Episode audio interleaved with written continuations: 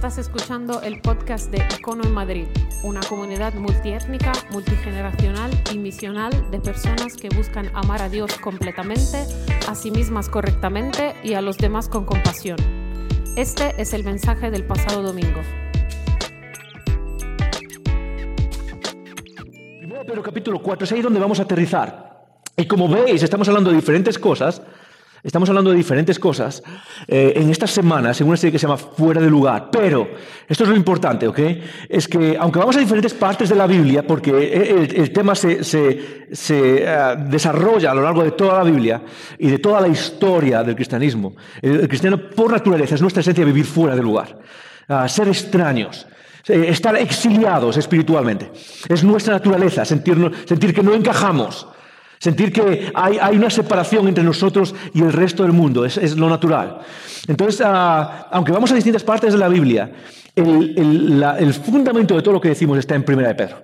Así que puedes leerlo en casa, Primera de Pedro, una y otra vez. De hecho, eh, te va a llevar 15 minutos sentarte y leer toda la carta, ¿ok? Es una carta que Pedro escribe a cristianos que habían sido exiliados y que viven en lo que es Turquía. Y Pedro les escribe y les habla de cómo vivir precisamente como, personas fuera de lugar, mm, padeciendo persecución o padeciendo sufrimiento y, cómo vivir esa fe en medio de todo esto. Y eso es ah, ahí donde vamos a terminar a aterrizar hoy. Y e, estamos llegando casi al final de esta serie. Hoy vamos a hablar de ah, uno de los aspectos de vivir fuera de lugar y mm, la semana que viene vamos a terminar hablando de nuestras, nuestras actividades en el mundo, nuestro trabajo, nuestras clases, nuestros estudios, nuestras, ah, nuestras carreras. Y vamos a hablar de cómo eso se cruza con ser ciudadanos de, de otra realidad. Ah, y espero que con eso podamos cerrar esta idea de vivir fuera de lugar. ¿A cuántos le está retando? ¿Te está retando? ¿Alguien, está, ¿alguien está, está, está, haciendo algo que te está motivando por dentro? Ok, genial, gracias. Las tres personas que le han levantado la mano, genial, muchas gracias. Okay. Eh, yo sé que de los tres, dos lo hicieron por no dejarme solo aquí. ¿eh? Como, okay, ah, voy a levantar la mano por este chico. Okay. Son gente con el don de compasión. Okay. Ah, y lo, que quiero es, es, que esta serie no es una serie para enseñarnos nada nuevo una de las formas como diseño las series es trato de cubrir diferentes áreas de nuestra vida espiritual. Y a veces son series de aprender cosas, series donde hablamos de, ok, esto es lo que necesitamos saber. Por ejemplo, si os acordáis, la serie Escrito está, que eh, de finales del año pasado. Es una serie más de, vamos a aprender cosas. Vamos. Pero esto no es una serie de aprender, esto es una serie donde quiero retarnos algo. Y es, es, es una serie en la que trato de sacar diferentes emociones, diferentes ideas, diferentes sensaciones de lo que significa vivir fuera de, de lugar, diferentes luchas internas. Que quiero que todos tenemos, en general, algunos, más, algunos tenemos más unas, otros tenemos más otras, pero en general todos tenemos, los que seguimos a Jesús, tenemos esas luchas, ¿sí o no? Luchas eh, de, no encajar, luchas de, hey, ¿cómo vivimos nuestra fe? Luchas de, sentir que, eh, salimos ahí fuera y todo es raro y, me siento, eh, siento que mi fe no, no, no es algo que, conecta con el mundo en el que vivo. Y, lo, único que trato de hacer es, llegar a este punto. Es, vale la pena aprender a vivir fuera de lugar. Y hoy quiero que hablemos de una emoción en particular y voy a tratar de hacerlo lo más directamente que pueda, porque este es el centro. Eh, eh, eh, lo que voy a hablar hoy es como el centro de todo lo que hemos hablado, es, la, emoción central que creo que, que tenemos cuando vivimos fuera de lugar. Cuando eh, tenemos fe en Jesús y ponemos, no solo fe intelectual, ¿ok? Fe no se trata simplemente de decir, ok, sí, creo A, B y C. Creo eh, que Jesús existió y creo que murió y ya. Genial, aquí. Fe significa poner nuestra confianza de tal manera que nuestra vida se apoye o se base o, se deje guiar por quién fue Jesús, qué es lo que Él nos enseñó y qué es lo que Él quiere para nuestra vida. Es decir, Jesús, no, no tengo ni idea de qué va esto que llamamos existencia. Pero tú has demostrado que podemos confiar en ti. Así que voy a seguirte, aunque me cueste, aunque, aunque, aunque no lo entienda siempre. Eso es lo que significa tener fe. Pero en medio de todo eso hay una emoción que, que, nos toca. Ah, yo no sé si, por ejemplo, una de las emociones que más tenemos los cristianos es, muchas veces es miedo. ¿Alguna vez has tenido miedo como cristiano? ¿Has tenido miedo alguna vez? Miedo.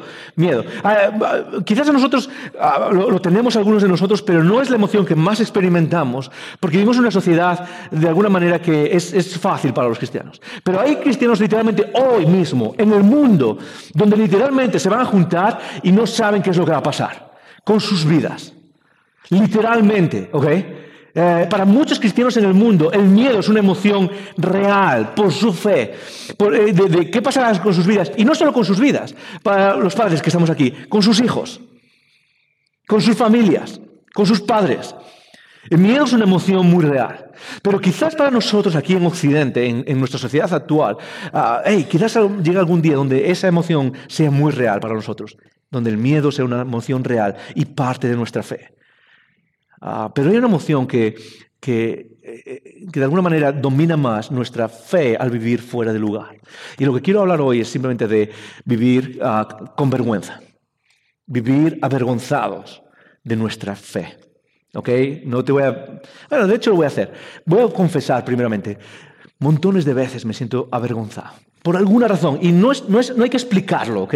Lo que no voy a hacer ahora es explicarte por qué, por qué nos sentimos avergonzados. Pero lo que quiero es que simplemente que reconozcamos y que tengamos el valor de hablar, como personas que siguen a Jesús, que muchas veces en nuestra vida, viviendo fuera de lugar, parte de las emociones, una de las emociones con las que luchamos es vergüenza.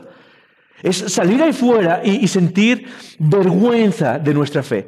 Y me ha pasado montones de veces, delante de gente, estando con personas, y, sentir que sale la conversación acerca de mi fe, y empiezo a mencionar a Jesús, y lo hago, pero tengo que forzar las palabras de mi boca. Es como que no, no sale como una conversación normal, tengo que empujar las palabras de mi boca. Tengo que, eh, es como que se traga aquí dentro y salen con cierto grado de vergüenza.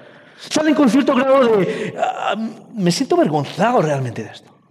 Y, hay que reconocerlo porque no se trata de que seamos... Es como... Y no sé por qué.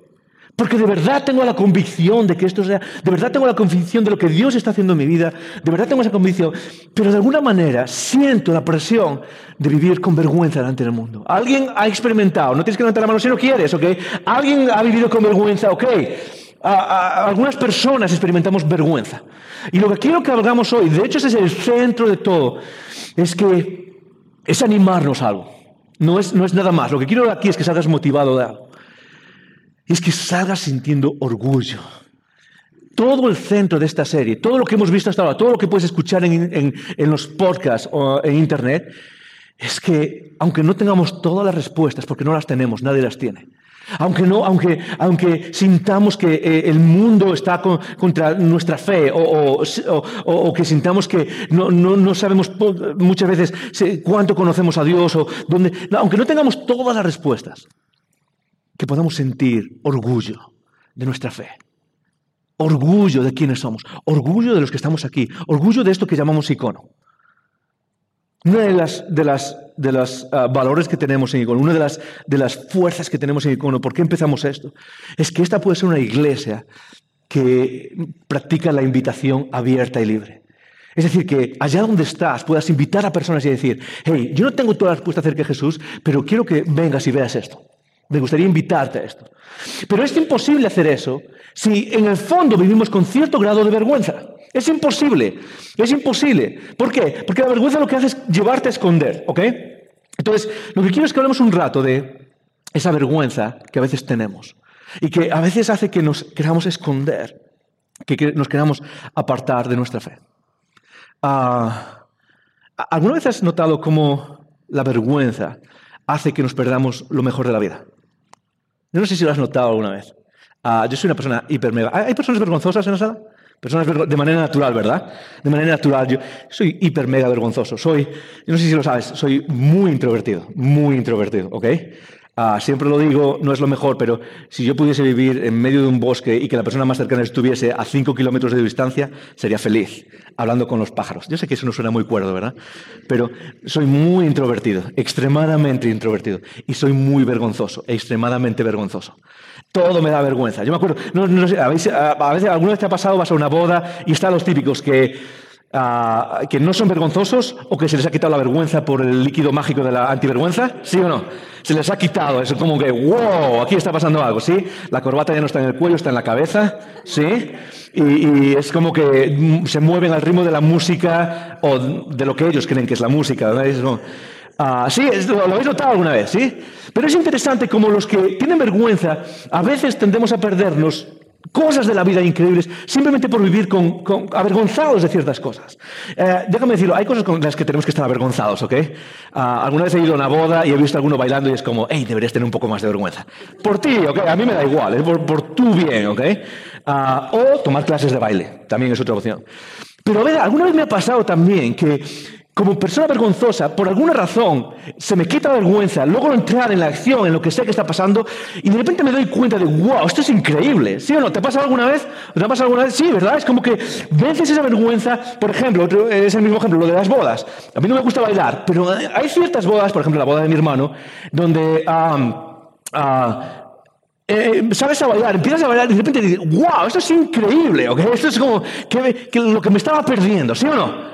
Y me ha pasado con, montones de cosas, cosas con las que tengo vergüenza. Por ejemplo, hablar en público. Hablar en público es una de las cosas que más es como da vergüenza. Las primeras veces que sales y empiezas a hablar en público y no tienes ni idea de lo que estás diciendo, es como, wow, ok, aquí sí que ves los ojos de la gente clavados en ti y es como, no sé qué voy a, no cómo salir de esta, ¿ok?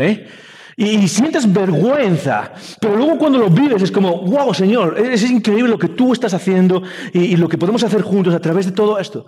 Eh, eh, pero es increíble cómo, cómo, la vergüenza a veces limita nuestras vidas, ¿sí o no?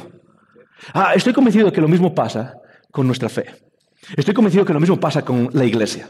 Estoy convencido que lo mismo pasa con nosotros aquí. Sea que lo vivas a un extremo grande, sea que sientas de verdad vergüenza de salir ahora y fue decir a tu mejor amigo, a tu mejor amiga, a un compañero de trabajo, hey, sí, yo soy cristiano, ¿de dónde vienes? Vengo de la iglesia, soy parte de una iglesia, soy parte de una comunidad cristiana y trato de vivir mi vida de acuerdo a lo que dice Jesús, de acuerdo a cómo Jesús me enseñó. No lo consigo la mitad de las veces, pero este soy yo. Vivir, por ejemplo, como Daniel, ¿ok? Cuando, cuando el rey le pregunta, ¿puedes interpretar el sueño, mis sueños? Y él lo interpreta y dice, sí, pero no soy yo, es Dios que lo interpreta. ¿Alguna vez te has visto así de esa manera? ¿Alguna vez has llegado a tu trabajo y tu jefe te ha dicho, ¡hey, qué bien lo has hecho en el trabajo! Y tú le dices, sí, pero no soy yo, es Dios quien me está dando. ¿Alguna vez lo has hecho? No, no, lo hacemos. ¿Por qué? Porque sentimos vergüenza, ¿sí o no? Lo que hacemos es decir, sí, ok, súbeme el sueldo. No, ¿sí o no? Pero muy pocos lo que solemos hacer es decir, hey, es Dios quien está haciendo esto. Alguien ve y dice, wow, vaya familia más increíble que tienes. tienes una familia interesante y tus hijos y ve a tus hijas y tal. Sí, no soy yo, es Dios quien trato de seguir lo que Jesús me enseña. Es Él. Y no lo hacemos ¿por qué? Porque cargamos con esa vergüenza. ¿Qué es la vergüenza? Bueno, eh, no sé si os acordáis, pero hace algunos meses hablamos de la vergüenza. Pero hablamos de la vergüenza desde otro punto de vista. En la serie que se llamaba Rayado, hablamos de rayados por la vergüenza, pero hablamos de la vergüenza de nuestro pasado, cómo nuestro propio pasado a veces hemos hecho cosas que pesan sobre nuestros hombros y Dios nos dice, es tiempo de dejar eso, es tiempo de dejar esa vergüenza atrás. Si estás aquí y estás empezando a seguir a Jesús otra vez después de mucho tiempo, si estás aquí y estás eh, dando tu vida a Jesús y estás constantemente pensando en, sí, pero no sabes lo que he hecho hace dos años o hace un año, no sabes, sabes que, lo repito una y otra vez, me da igual. Porque Jesús, si estamos aquí juntos en Jesús, no es para mirar a tu pasado, es para mirar al futuro. Es para mirar al futuro que Dios tiene. Y Jesús nos recuerda constantemente, hey, si alguno me sigue, ¿qué es? Es nueva criatura, es una nueva creación. Las cosas nuevas vienen, ¿ok? Así que necesitamos dejar esa vergüenza atrás y abrazarnos al futuro que Él tiene para nosotros. Pero hoy vamos a hablar de otra vergüenza. No es de la vergüenza de nuestro pasado, es de la vergüenza que sentimos por nuestra fe ante el mundo. Y esa vergüenza lo que hace es, que nos sintamos como menos. Vergüenza significa que te sientes como algo menos, ¿sí o no? Eso es, lo que pasa cuando tienes vergüenza.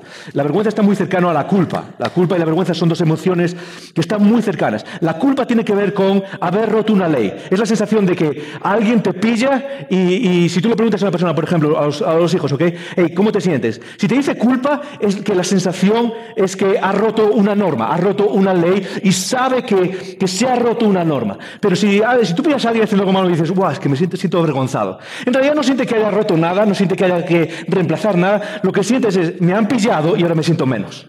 Esa es la idea. Pero en realidad no sientes que, que hayas roto, hecho nada malo, simplemente sientes, es algo que me hace de menos. Es algo que, que, que, hace que me sienta menos que los demás. Y hay varias áreas en las que muchas veces pienso que nuestra fe, como seguidores de Jesús, como cristianos, hay muchas áreas en las que podemos sentir que nuestra vida es menos que los demás, ¿sí o no? Por ejemplo, una de ellas es que nuestra fe, no sé si lo has sentido así, pero es algo que, se maneja en las conversaciones en el mundo, en las redes sociales, es que los cristianos son menos que inteligentes, por ejemplo. No sé si lo has notado alguna vez. Ah, lo tenemos aquí. Muy bien, menos inteligentes. ¿Alguna vez te has sentido así? ¿Te has sentido así alguna vez? Ok, alguna vez te has sentido así, ah, incluso neurólogos, ok, se sienten menos inteligentes. Pero es así, yo en unas conversaciones cuando hablo con gente, la idea es que como cristiano eres menos, es que tú te lo tragas todo. Es como que eh, son, los cristianos son menos inteligentes, ¿ok?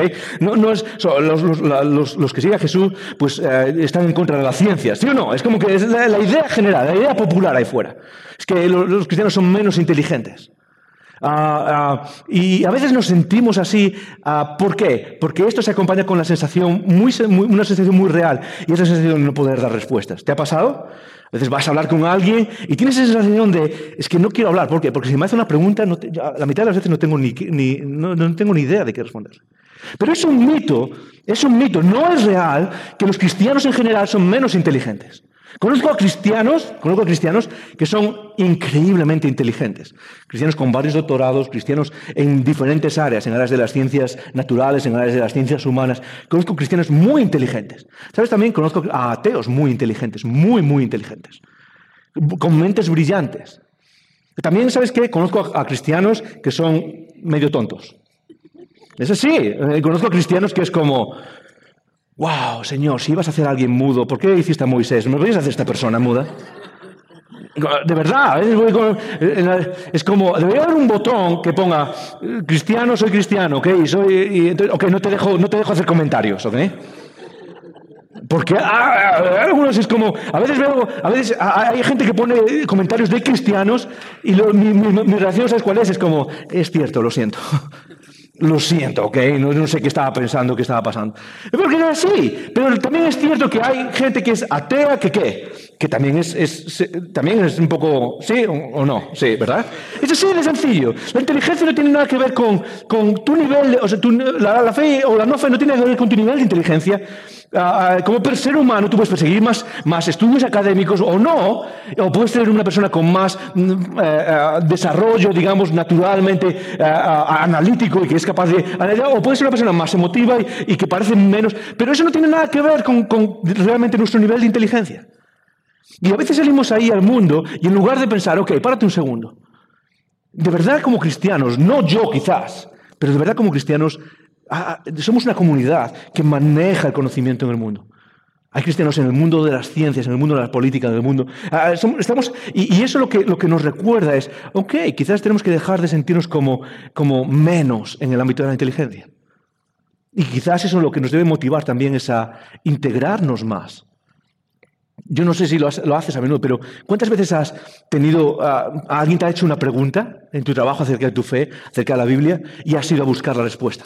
Ok, voy a tratar de ir a buscar la respuesta a Internet. Ok, no, se trata de, tener todas las respuestas, pero es un mito que seamos menos en cuanto a la inteligencia. Uno de los grandes mitos, ¿sabes cuál es? Que la, fe está en contra de la ciencia. La fe en contra de la ciencia. ¿Sí o no? Vas a ir fuera, es ah, tú eres una persona de fe, seguramente es una persona que está en contra de la ciencia. Hey, jamás, jamás he conocido a un cristiano, jamás he conocido a un cristiano que esté en contra de la ciencia. ¿Sí o no? Cuando te duele el cuello, ¿a dónde vas? Vas al médico, ¿ok? ¿Sí? Y también oras. No es una cosa o la otra. Uno de los grandes mitos de nuestra sociedad, cuando se habla de la ciencia y de la fe, ¿a dónde vamos? Uno de los grandes modelos. Ok, vamos a hablar de Copérnico, sí, la iglesia. ¿Y Copérnico, sí o no? Bueno, yo no sé si lo sabes, pero Copérnico no estaba luchando en contra de la fe. No era la ciencia contra la fe. Era la ciencia en contra de la ciencia.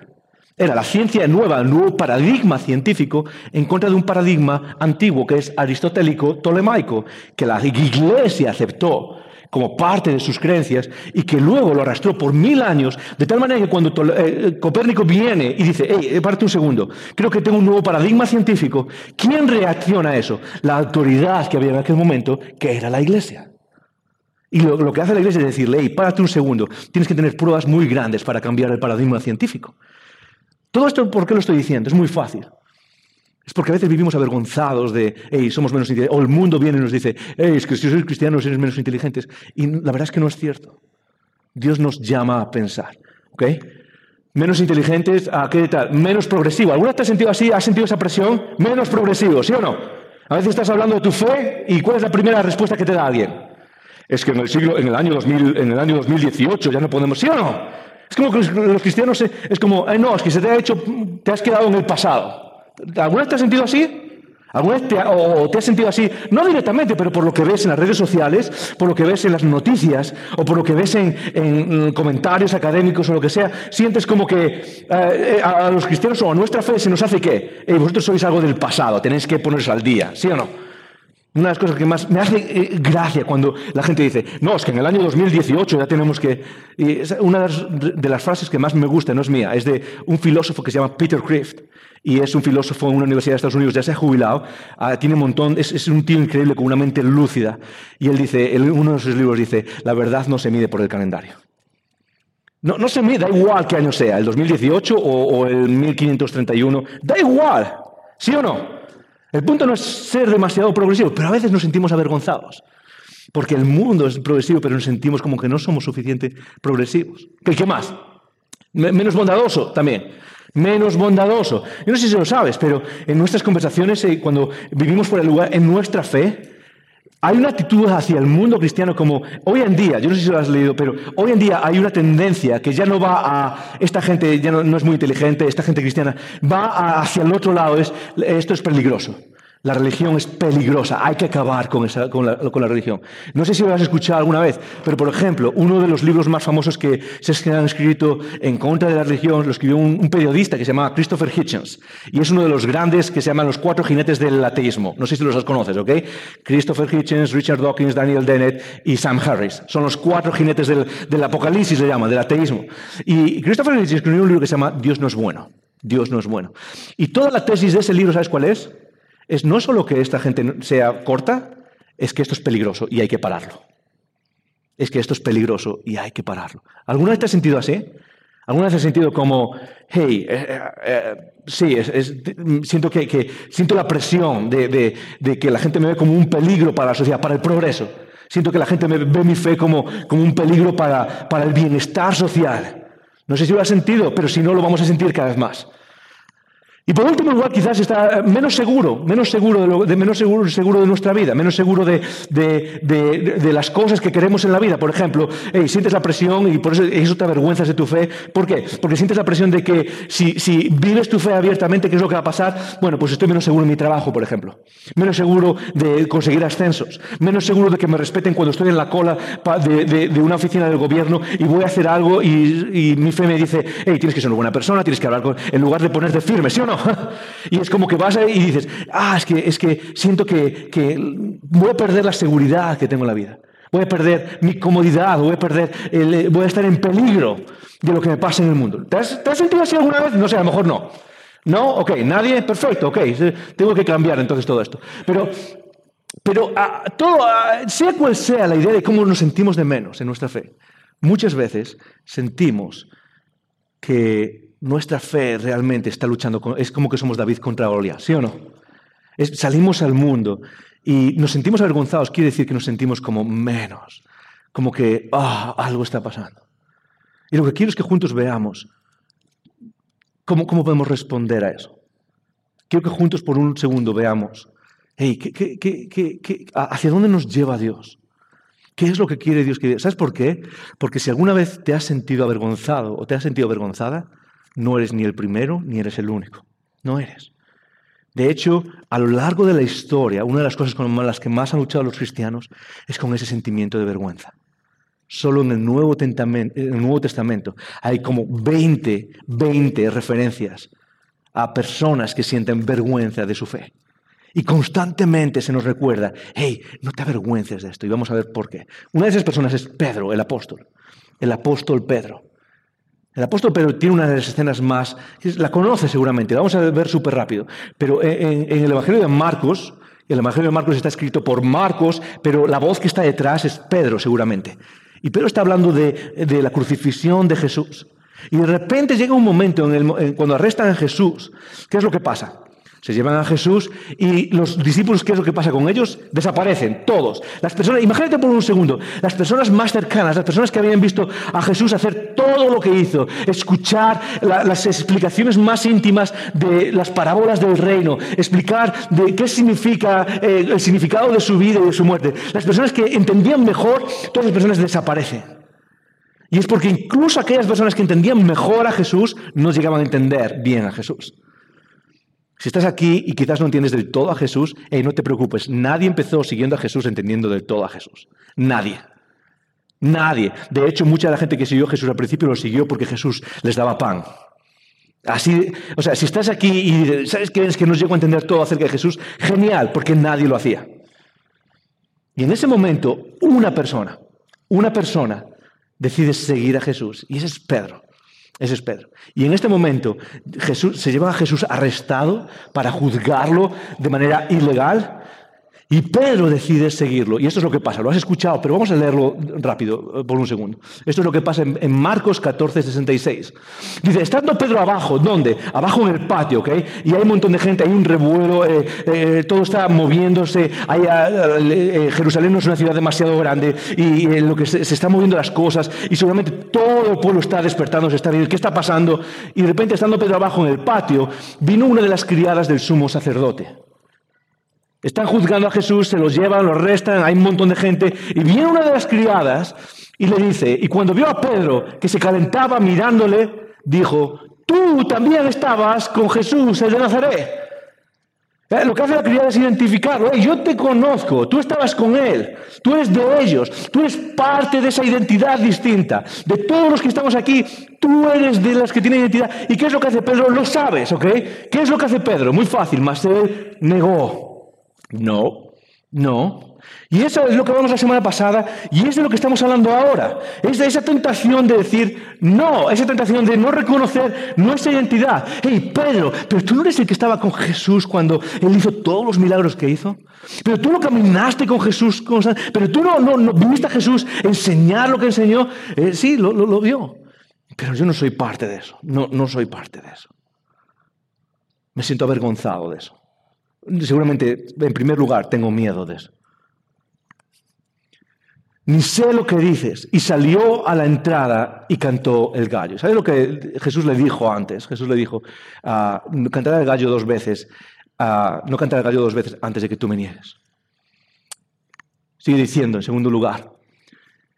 Y la criada, viéndolo otra vez, comenzó a decir a los que estaban allí, este es de ellos. Y otra vez, seguramente va por otro lado, está haciendo sus cosas, pero vuelve a entrar, lo vuelve a ver y le vuelve a decir, oye, yo estoy, estoy convencida de que, de que tú eres de ellos. Tú estabas diciendo que no, pero estoy convencida de que tú eres de él, tú tienes otra identidad.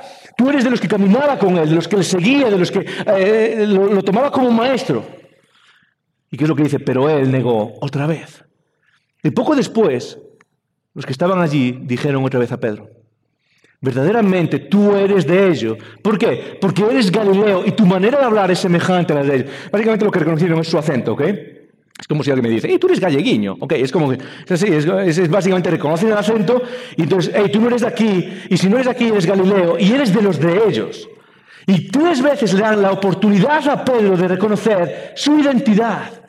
Tres veces. Y la idea, siempre en la Biblia, la idea de tres veces, de algo que se repite tres veces, es la idea de plenitud, de completar algo. La idea de, hey, eh, esto, esto no se podía haber repetido más veces. Se te han dado oportunidades suficientes.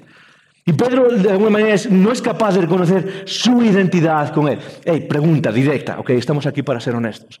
¿Alguna vez te has sentido así? ¿Alguna vez has hecho esto?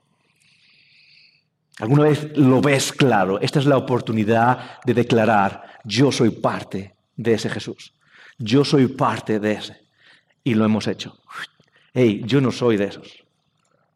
¿Alguna vez lo has hecho? Yo lo he hecho montones de veces. Montones de veces.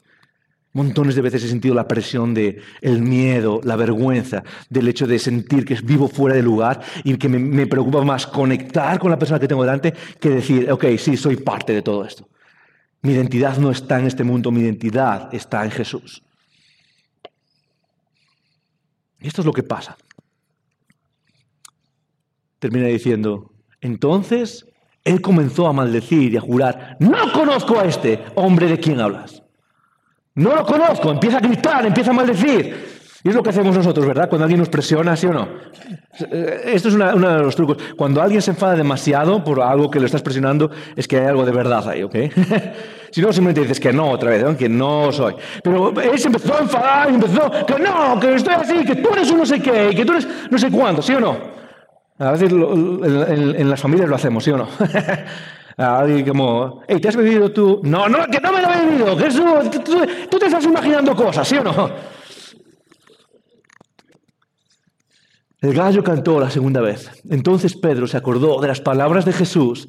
Le había dicho, hey, antes de que el gallo cante dos veces, me negarás tres veces. Ahora, hasta aquí Pedro es posible que lo que sienta es miedo. Hasta aquí Pedro es posible que su mayor sentimiento es miedo. ¿Por qué?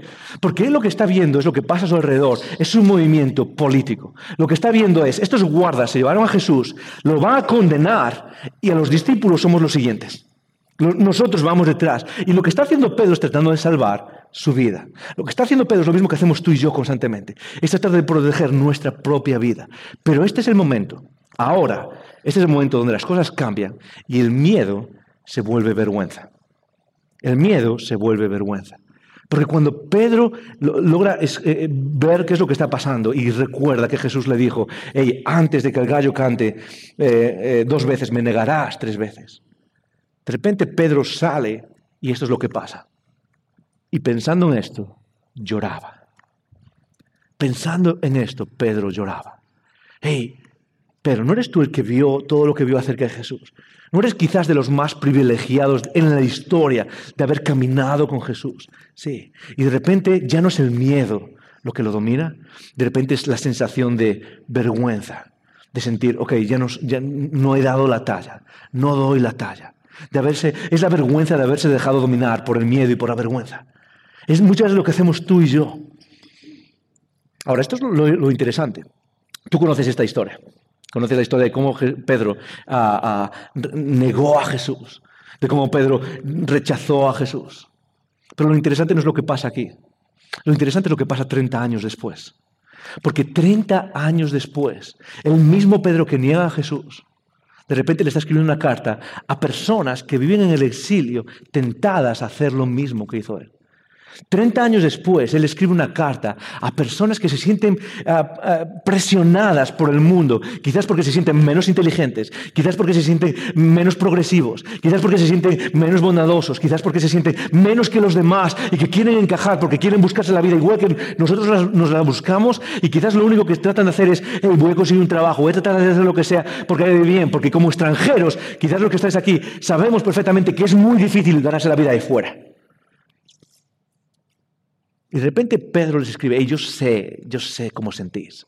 Sé cuál es la presión de decir, yo no pertenezco a esto. Sé cuál es la presión de, hey, callaros. ¿Sabéis por qué lo sé? Les dice Pedro. Porque yo lo hice. Porque yo lo hice. Y como yo lo hice, lo que quiero es animaros a no caigáis en eso. No caigas en la presión de sentir la vergüenza y decir y, negar, hey, yo no soy parte de esto. De tal manera que en el capítulo 4 de su primera carta, empieza diciendo esto. Dice, amados, capítulo 4, versículo 12, no os sorprendáis del fuego de prueba que os ha sobrevenido, como si alguna cosa extraña os aconteciese. Lo primero que les modifica, y esta, por cierto, esto lo repite a lo largo de toda la carta, es la idea central. Constantemente está repitiendo, hey, sé, que, sé qué es lo que estáis pasando, sé cuál es la presión, quizás nos están persiguiendo ahora mismo, vuestra vida no está en juego, pero sé cuál es la presión de vivir fuera del lugar de vuestra fe y sentir la vergüenza de decir, ok, voy a callarme, voy a, ¿por qué? Porque me siento como que soy menos, siento que estoy luchando contra una fuerza demasiado grande y no, no, no quiero salir de fuera al mercado y decir, hey, yo sí, soy parte, sigo a este Jesús. ¿A este Jesús de qué? Sí, sigo a este Jesús. Y sé que es raro y sé que es una locura, pero sigo a este Jesús. Amados, no os sorprendáis del fuego de prueba. Por cierto, es interesante, no es interesante que use la palabra fuego. Ah, esto es simplemente leer demasiado, quizás, no, es así, pero me llamó mucho la atención que, que, Pablo usa la idea de la prueba como fuego. Yo me imagino a Pablo pensando cuando él estaba en el momento de la prueba, literalmente alrededor del fuego, calentándose. Y es el momento de la prueba. Y él está diciendo ahora, hey, no os sorprendáis de ese fuego de la prueba, ¿ok? Quizás es leer demasiado, pero ahí está. del fuego de la prueba que os ha sobrevenido. Ahora, esta es la pregunta, es una pregunta muy sencilla. ¿Por, qué nos sorprendemos del sufrimiento y del dolor y de la prueba que nos viene? Pablo está diciendo, hey, ¿por qué os sorprendéis de esto? ¿No vivimos en un mundo con sufrimiento, sí o no? Vivimos en un mundo, de hecho hay muchos tipos de sufrimiento. Quizás el sufrimiento por vivir en un mundo eh, con catástrofes naturales, un mundo roto de manera natural. Vas por la calle, se cae un árbol y sufres, te, te puede romper una pierna, ¿sí o no? Pero quizás también a lo mejor sufres por tus propias decisiones, por vivir en un mundo pecador donde nuestras propias decisiones nos meten en sufrimiento, ¿sí o no? Quizás es gastar lo que no tenías y de repente te ves sufriendo porque no llegas a fin de mes. Quizás es, tomar malas decisiones relacionales, es, eh, entrar en relaciones románticas con personas que al final terminan destrozando tu vida o destrozando tu fe. Y, es, es sufrimiento, pero tiene que ver con nuestras decisiones. Pero ¿por qué Pablo dice, hey, no sorprendáis de que viene esta prueba? No ¿Cómo es posible que se sorprendan? Muy fácil. Es posible que se sorprendan, ¿sabes por qué? Porque muchas veces nuestra fe está basada en expectativas que no son reales. Está basada en expectativas que no son reales. Y cuando llega el momento, nos sorprendemos. Es como, hey, ¿qué está pasando? Voy a poner muy claro. ¿Sabes por qué? ¿Sabes por qué Pedro corrió detrás de Jesús? No sé si alguna vez, ¿alguna vez te has preguntado por qué Pedro corrió detrás de Jesús cuando, cuando lo, lo, persiguieron y se fue detrás de él. Es muy posible, y otra vez, esto es especulación, pero es muy posible que Pedro estuviese preguntándose a ver cuando se a ver cuando, cuando él se revela, a ver cuando saca la realidad del Mesías. ¿Sabes por qué?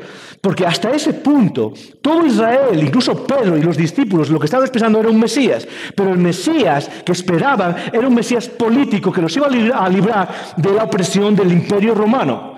Eh, y lo que venía es a liberarlos de, de, otros pueblos, de la esclavitud. Y lo que están esperando es a ese Mesías. De hecho, hoy en día el pueblo judío espera a ese Mesías, que los va a hacer libres, que va a traer la revolución. Ah, unos capítulos antes de la, negación de Pedro, ¿sabes qué pasa? Que Jesús dice, hey, me voy a morir, ¿ok? Me van a crucificar y me, van a sacrificar. ¿Y qué es lo que dice Pedro? Hey, nunca hagas tal cosa, Jesús. No, no, no, tú no puedes hacer eso. ¿Por qué? Porque Jesús, porque Pedro lo que estaba viendo es un Mesías político y un Mesías político no muere. ¿Qué es lo que traía Pedro cuando negó a Jesús? Lo que traía sus propias expectativas.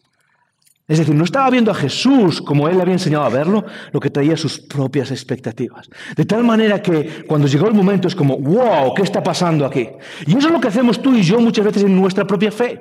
Nos creamos expectativas de lo que Jesús o de lo que Dios se supone que tiene que hacer. Y cuando no lo hace es como, wow, ¿qué está pasando aquí? ¿Sí o no? Porque muchas veces nos hemos creado la fe de, hey, si yo me, porto bien, si hago las cosas bien, mi vida, por ejemplo, va a ser fácil.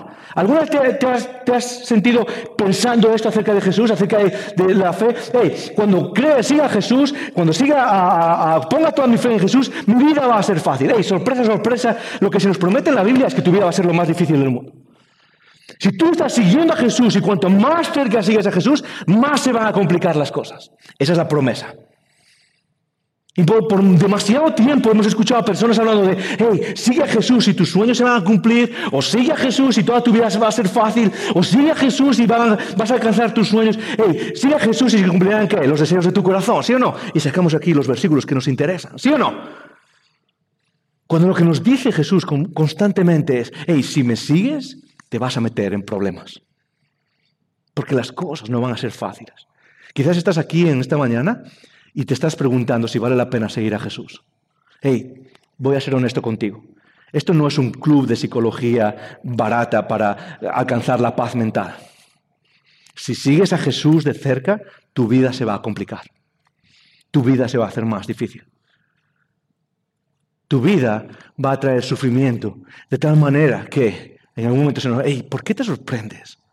¿Por qué te sorprendes de que, de que estés pasando por problemas? Pedro sigue diciendo, sino alegraos por cuanto sois participantes de los padecimientos de Cristo.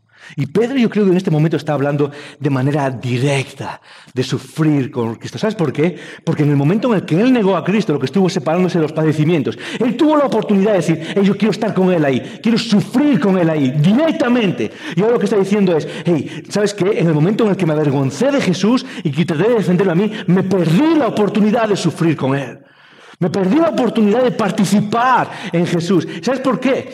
Porque ah, ah, cuando sufrimos con Cristo, también en la revelación de su gloria nos alegraremos cuando Él venga. Y esto no son palabras de Pedro, son palabras de Jesús mismo.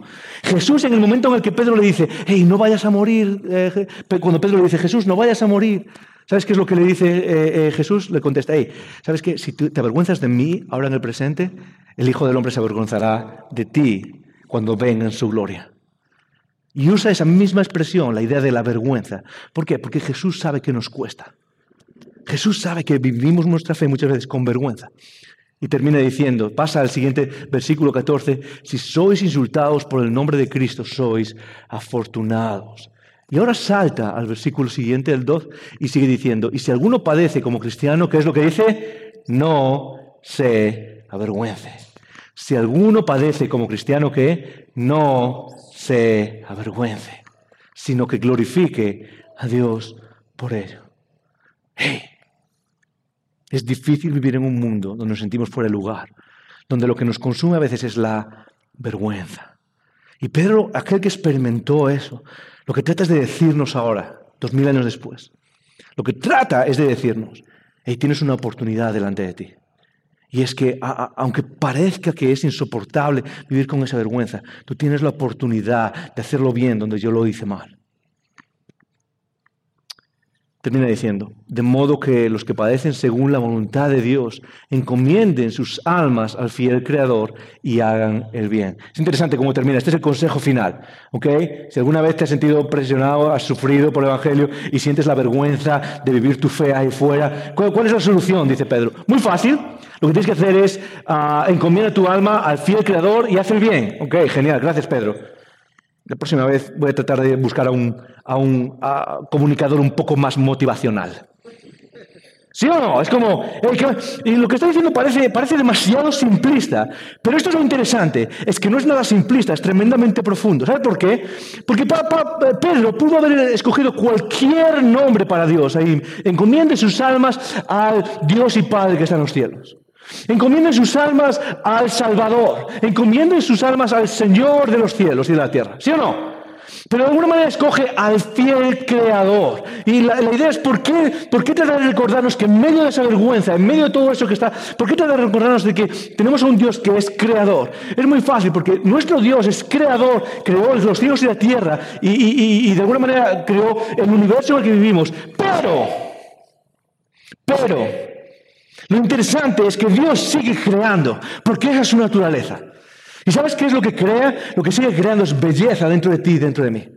Es que en medio de esa, de esa vergüenza que sentimos de ser menos, en medio de esa vergüenza que sentimos a veces de vivir en el mundo y, de, decir, ok, ah, yo no sé si quiero salir y decir, yo soy parte de todo esto, lo que nos recuerda es, hey, Dios sigue creando belleza en ti. Dios no te abandona, Dios no, no, no, no, no se cansa de ti. Dios sigue creando belleza en ti. ¿Por qué? Porque Dios es creador. Así que no dejes que se apague. No dejes que se apague. Creo que esta es la idea que tenemos. En medio de lo que me hace sentir menos inteligente, menos progresivo, menos bondadoso, menos seguro, Dios está creando más belleza en ti. Dios está creando más belleza en ti. Y la pregunta es, hey, Dios, gracias por crear eso. Gracias, es, increíble. ¿Sabes por qué? Porque una vez que nos damos cuenta de eso, lo único que podemos hacer es presumir. Lo único que podemos hacer es sentirnos orgullosos de eso ahí fuera. Es salir al mundo y sentirnos orgullosos de lo que Dios está haciendo. No porque sea fácil ahí fuera, pero porque aquí dentro Dios está haciendo algo en nuestra vida. Dios está creando belleza dentro de ti. Y no tenemos que fijarnos en si tenemos problemas ahí fuera. Lo que trae orgullo en nuestra vida es, wow, Dios, no puedo creerme lo que estás creando dentro de mí. Y en el momento en que nos fijamos en eso, no podemos evitar sino sentir orgullo. Salir de fuera y decir, wow. Hey, no tengo la respuesta, no tengo ni idea, pero quiero que sepas que Dios está haciendo algo en mí. Por eso, Pablo, cuando escribe en Romanos, dice esto. Porque no me avergüenzo del Evangelio. Lo has leído alguna vez, ¿verdad? Te suena, ¿verdad? Hey, porque no me avergüenzo del Evangelio. No me avergüenzo de las buenas noticias de Jesús. Pablo les estaba diciendo, hey, tengo ganas de pasar y anunciaros las buenas noticias y comunicaros algún don, tengo ganas de estar con vosotros. Y de repente les dice, hey, pero que se, quiero que sepáis que no me avergüenzo. ¿Por qué les está escribiendo eso? Muy fácil. Es porque hay gente en la, en la iglesia en Roma que seguramente había comunicado que se sentía avergonzada de su fe. Y Pablo les está recordando, hey, no me avergüenzo de comunicaros el Evangelio. ¿Por qué? Porque es poder de Dios es el poder de Dios. Es el poder de Dios para tu transformación, para mi transformación, para quienes somos, para aquello en lo que nos estamos convirtiendo. Así que terminamos, termino con esto. Esta es la idea. Estoy orgulloso de seguir a Jesús. No en privado, no en casa, no simplemente en mi mente, no simplemente cuando estoy en solitario. Estoy orgulloso de seguir a Jesús. Estoy orgulloso. Es lo que más orgullo crea en mi vida. La salvación que Dios me ha dado transforma mi existencia. La salvación de esa persona que muere en la cruz y sangra transforma la existencia humana para la eternidad. La sangre de Jesús ha transformado literalmente tu existencia. Hey, ¿de qué puedes estar más orgulloso que de eso? ¿De qué puedes ¿De tener una carrera de, de cualquier tipo? ¿De qué puedes estar más orgulloso? ¿De que te puedan ascender o no? ¿Qué es lo que te crea más orgullo que que Jesús haya muerto por ti? Ponte de pie un segundo y terminamos. Ponte de pie un segundo. Vamos a hacer una tabla de gimnasio. No, es broma. Dale para atrás, por favor. Lo que quiero ahora es, que por, por, un segundo leamos esto en alto, todos juntos, que lo leamos y que verbalicemos el hecho de que, hey, estamos orgullosos de lo que creemos, estamos orgullosos de lo que Jesús ha hecho en nuestra vida. Y aunque sea, aunque sea algo que nos pone en el lado minoritario en esta sociedad y en este mundo, y que nos pone en el lado en donde sentimos que somos menos, ¿sabes qué? Aquello que tú crees es el poder de Dios en tu vida, transformando y creando belleza. Lo leemos juntos. Una, dos y tres. Estoy orgulloso de seguir a Jesús. vamos a leerlo otra vez, pero de verdad esta vez, ¿vale? De verdad, ¿ok? ¿Alguien necesita un café para leerlo de verdad? No. Vamos a leerlo de verdad. Una, dos y tres. Estoy. Puedes sentarte, Jesús. Estamos orgullosos. Gracias por escuchar estos recursos. Esperamos que te haya retado y motivado a vivir arriba, adentro y afuera. Recuerda que para conversar sobre estas ideas puedes participar en un icono grupo. Para más información puedes escribir a conecta.icono.gmail.com